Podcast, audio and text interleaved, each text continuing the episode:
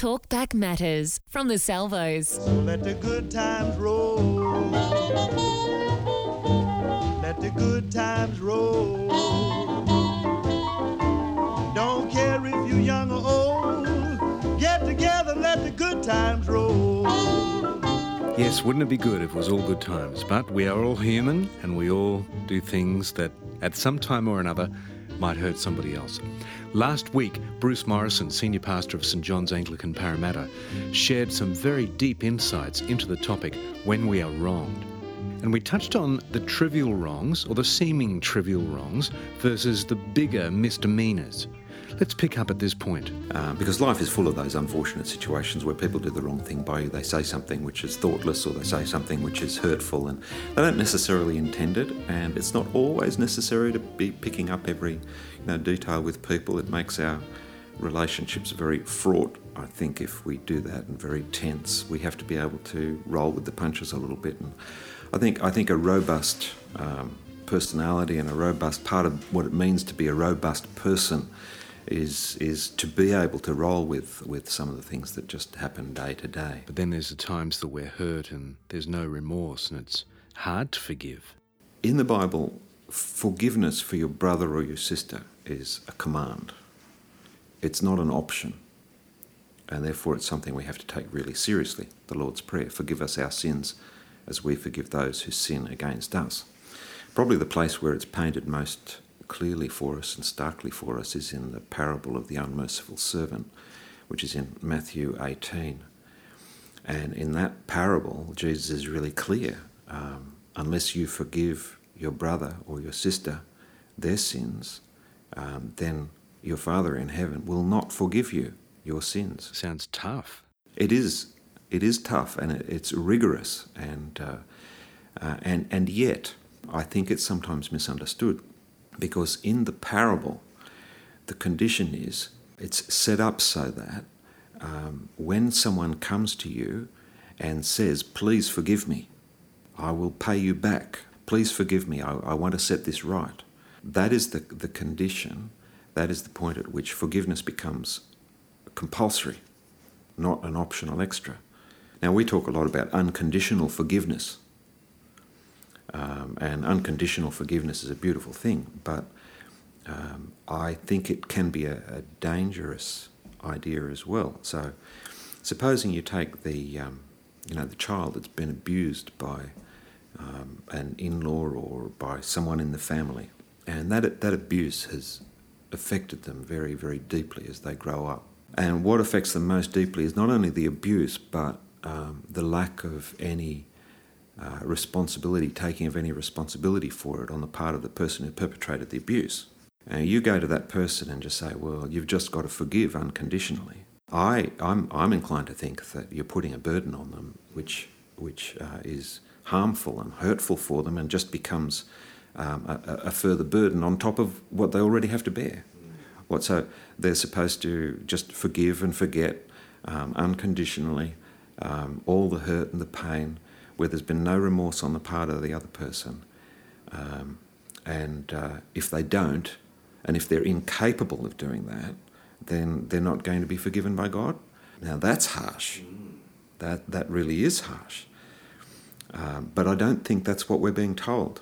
I would want to make a distinction between a situation where someone shows uh, repentance and remorse and they turn, they acknowledge their responsibility, um, and the situation where they refuse to do that. So, in the case where there's no acknowledgement or remorse and wanting to change, and no reconciliation of the relationship? Well, I think the answer is that in that particular situation, forgiveness means um, not reconciliation, but it means um, leaving the uh, revenge to God. It means uh, knowing that God is a faithful and a just God that he is righteous and that he will um, judge rightly. And uh, in the Old Testament, it says, uh, God, God declares, um, It is mine to avenge, I will repay.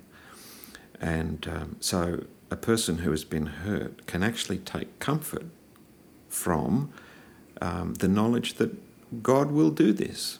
And they don't necessarily have to burden themselves with um, a reconciliation, which psychologically is going to be very, very difficult for them. How can we explain what God means by revenge? Yeah, uh, I, I, guess revenge is a loaded word for us, isn't it? Um, it? It's got a whole lot of negative connotations. So how do you how do you explain it? Well, in in in the scriptures in the Bible, what it what it means is really that um, that idea of bringing about justice. So it's not a personal revenge. It's not a God, the God of the Bible is not a, a God who is out to um, get revenge and get even, but he, he is a God who uh, will and must, according to his character, um, judge rightly, and that's that. That in the end is evil for evil and good for good. Um, that's the basis of judgment. Um, it's punitive. Where there is evil, there has to be punishment for evil. Where there is good, there has to be reward for good. That is the nature of justice. That is the nature of our God. That is that is the God of the Bible. So that's that's the meaning of it. Makes us take God a bit more seriously, doesn't it? Absolutely, absolutely, yes. Uh, when you're dealing with, with God, you're dealing with someone who's very seriously intent on justice. Yes. In closing, if we look at when someone in a trusted position violates someone or some trust in some way, and the question, if they are remorseful, uh, if they show a desire to change, is it okay for them to be reinstated?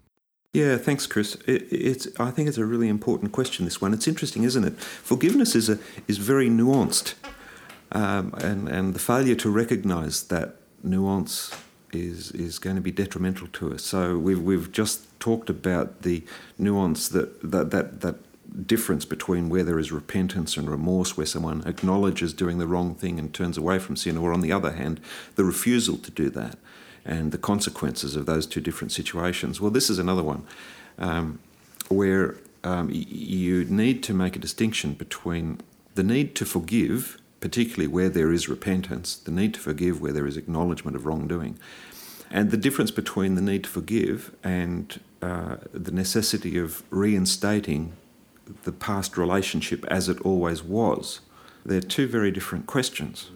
Um, I, I, guess I this came clearly to light for me once when I was counselling someone who who was engaged to be married to a, a young lady and the, the, particular young lady in question went off to uh, during the time that they were engaged she she went off and she actually lived with another man um, which uh, left her fiance absolutely distraught um, and for a week he didn't even know where she was um, so when when she came back and, and she told him what, what she'd been doing um, he was faced with the question what should I now do about this and uh, should I forgive her? And does that mean that we have to continue in the engagement? And should I continue in the engagement? And so, as we discussed that, we were able to discuss the difference between saying, Look, I forgive you.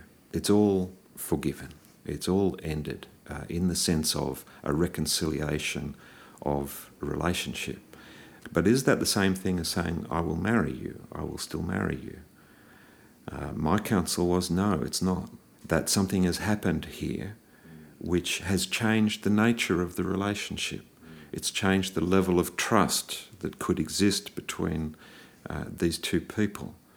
And that to feel compelled uh, that because there is forgiveness, you have to then continue in exactly the same relationship as you had previously is an unhelpful way of thinking there. I remember in the mid 80s, the American televangelist who was unfaithful to his wife and uh, and he confessed on television, and the repercussion that it caused around the world, especially with non Christians pointing and saying the Christians are just hypocrites. And I know that my flatmate at the time was sort of looking at it in a similar light and possibly can use that to justify why they don't follow God.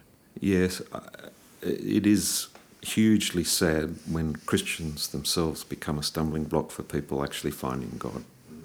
Uh, it's exactly contrary to what Jesus wanted. Jesus' command was, All men will know that you are my disciples if you have love for one another. The reality is, we fall terribly, terribly short of that. Um, and the consequences are that we cause people to stumble We cause people not to find God, and I believe God will hold us accountable for that. But we are forgiven, right? Yeah, there, there used to be a bumper sticker that you'd see from time to time, and you may know what I'm going to refer to here. Christians aren't perfect; they're forgiven. It's true. Um, it's a terrible thing if that becomes an excuse for for poor behaviour. Um, but on the other hand, uh, that it's fundamental reality. Yes. What what you're drawing attention to also is really important. That is, people need to look to the Bible. They need to look to God's own testimony about Himself, um, which is written for us, and not just the testimony of Christians who uh, do fall short from time to time.